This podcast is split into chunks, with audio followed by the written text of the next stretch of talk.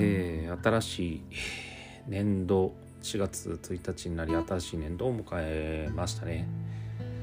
えー、春らしく京都は桜がいっぱい咲いているとかねなんか綺麗ですよなんていう話をする前にもう風が冷たくてとにかく寒いと。あのまあとにかく寒いといってもね冬場ののダウンジャケットを着ても寒いみたいなそんな感じではないのでまだいいんですけどねでも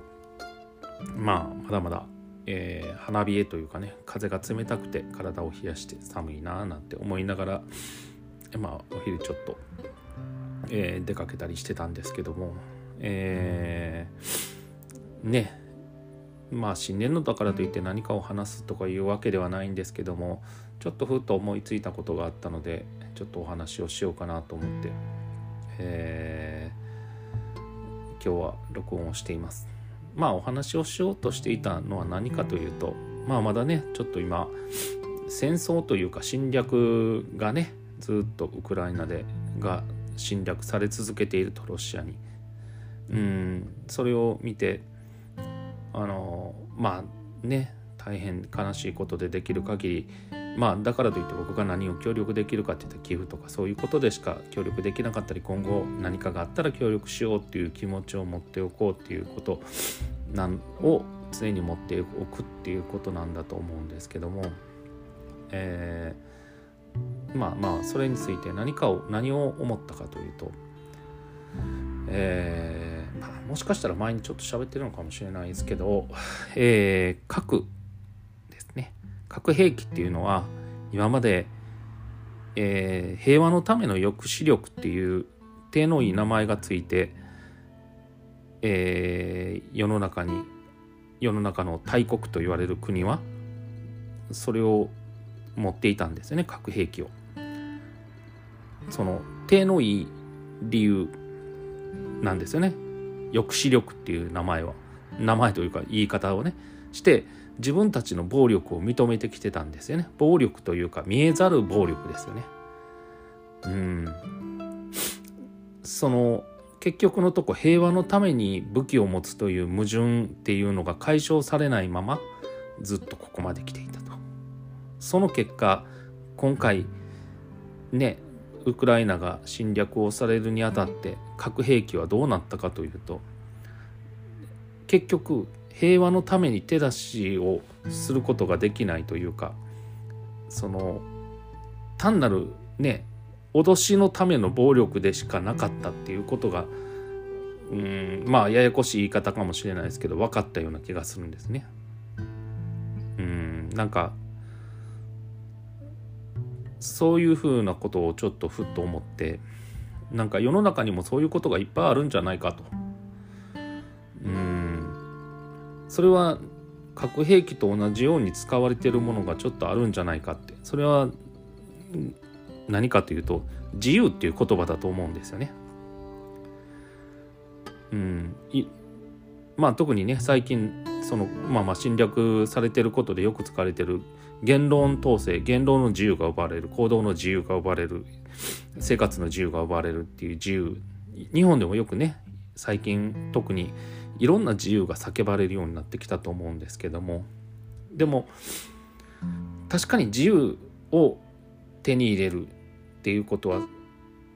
まあ生きていく上で素晴らしいことなのかもしれないと。確かに素晴らしいことだと思いますし自由があるから今僕もここでずっと座ってねお話をしているさせてもらえるのかもしれないですけども。その自由がうーん手の良い使い方をして自由っていうことが多くなってませんかと。その核兵器でいうとこの抑止力っていう名前によって自分たちの国を強く見せるための手のいい武器を増やすまあ見せるというか自分たちの、えー、力を強くするため国力を強くまあ何か意見をする時に言葉を強くするためのうん力を持つための武器を持つための意見みたいなね。なんかちょっと長ったらしい言い方ですけど。それと同様に自由もそうなっていませんかと。自分の好きなことをするための自分が良くなるための自分が楽しくなるための自分だけがよくうまくいくためのみたいなね。うん、なんか、うん、テレビでねなんかこうこういう自由の制限をとかなんとかっていう人ってうーんそれはしちゃはしちゃいけないこうしてはいけないああしてはいけないっていうところのうんなんていうんですかね。まあ確かにその法律上はとかその通念としてそういうなのは必要なのかもしまあとしては正しいのかもしれない。物、えー、一般通念としてというかそういう理念としては正し抑止力としては正しかったかもしれない。でも反面にある暴力であったりとか自由もそうなんですね。反面にあるわがままであったりとかその自分勝手であったりとかうーんその人の邪魔をすることがあるとか人を傷つけることがある。そういうことに対しての通念が抜けてるんじゃないかって思ったりする時があるんですよね。だからただただ自由だと。ただただそういうふうにするのはいいんだ。あの自由が認めてられ認められてるんだから自由だからいいんだっていう考えを持つ人たちがうんまあ多分先進国だけなんだと思うまあまあじゃないのかな。でもよくわからないですけどでもそういう人が先進国には特に増えてきてるんじゃないかなと思いますし日本もめちゃめちゃ増えてるんじゃないかなと思うんですよね。だから本当はまあ何事もそうなのかもしれないですけどもまずは自分のやりたいこと自分のしたいこと自分が喋りたいことまあこういうこともそうなのかもしれないですけども僕がこういうやってるのもそうなのかもしれないですけどもその反対側自分のまあ反対側というのは自分の主張主義主張であったりやりたいこと自由をしたいことの反対側を見た時にうん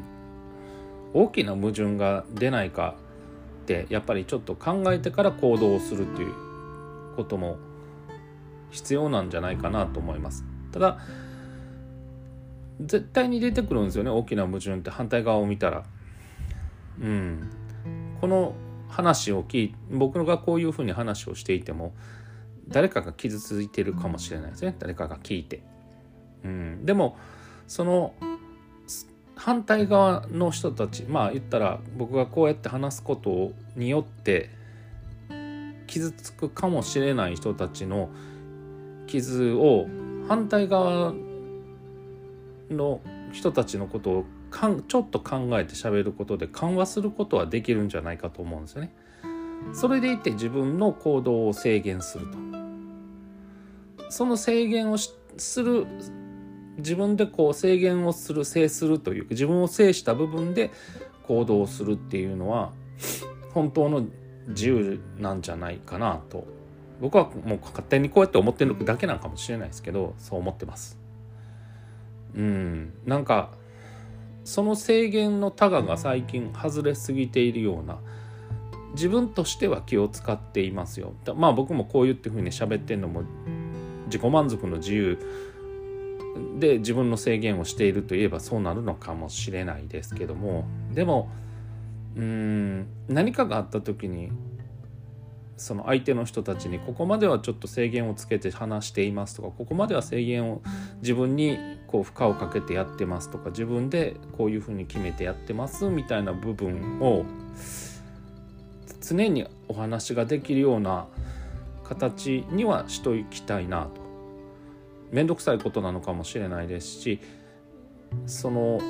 じうんなんか手間のかかることなのかもしれないですけどそこはしておかないといけないなと思ったりはしてますしそういう部分を今これからなんかもっともっと気にして言葉を発していく行動をしていくなんか決断をしていくいろんな部分でそれを使っていかないといけないんじゃないかなって思ったりはします。うん、なんかねウィル・スミスのえー、ねあのアカデミー賞での平手打ちの事件もそうなのかもしれないですけど確かに暴力はいけないと。でもうーん何なんでしょう。目に見えた危害が加わる暴力はいけない。でも心に傷をつける見えない暴力はジョークとして流してしまうっていうのはうーんどうなのかなってちょっと思ってしまったりとかして。なんかね暴力を目に見える暴力をした人だけが犯罪で目に見えない傷をつけた人は犯罪じゃない。うんなんかそういうのもちょっと違うんじゃないかなって思ったりもしますし。まあこれはもう完全個人的な意見なんですけどね。なんか暴力だけがいけない。これがねなんかインターネットを見てねなんか頭のいい人たちはね暴力はそれではは認めてはいけない。これが認められたらみたいな話をいっぱいされてたりはするんですけどでも所詮ね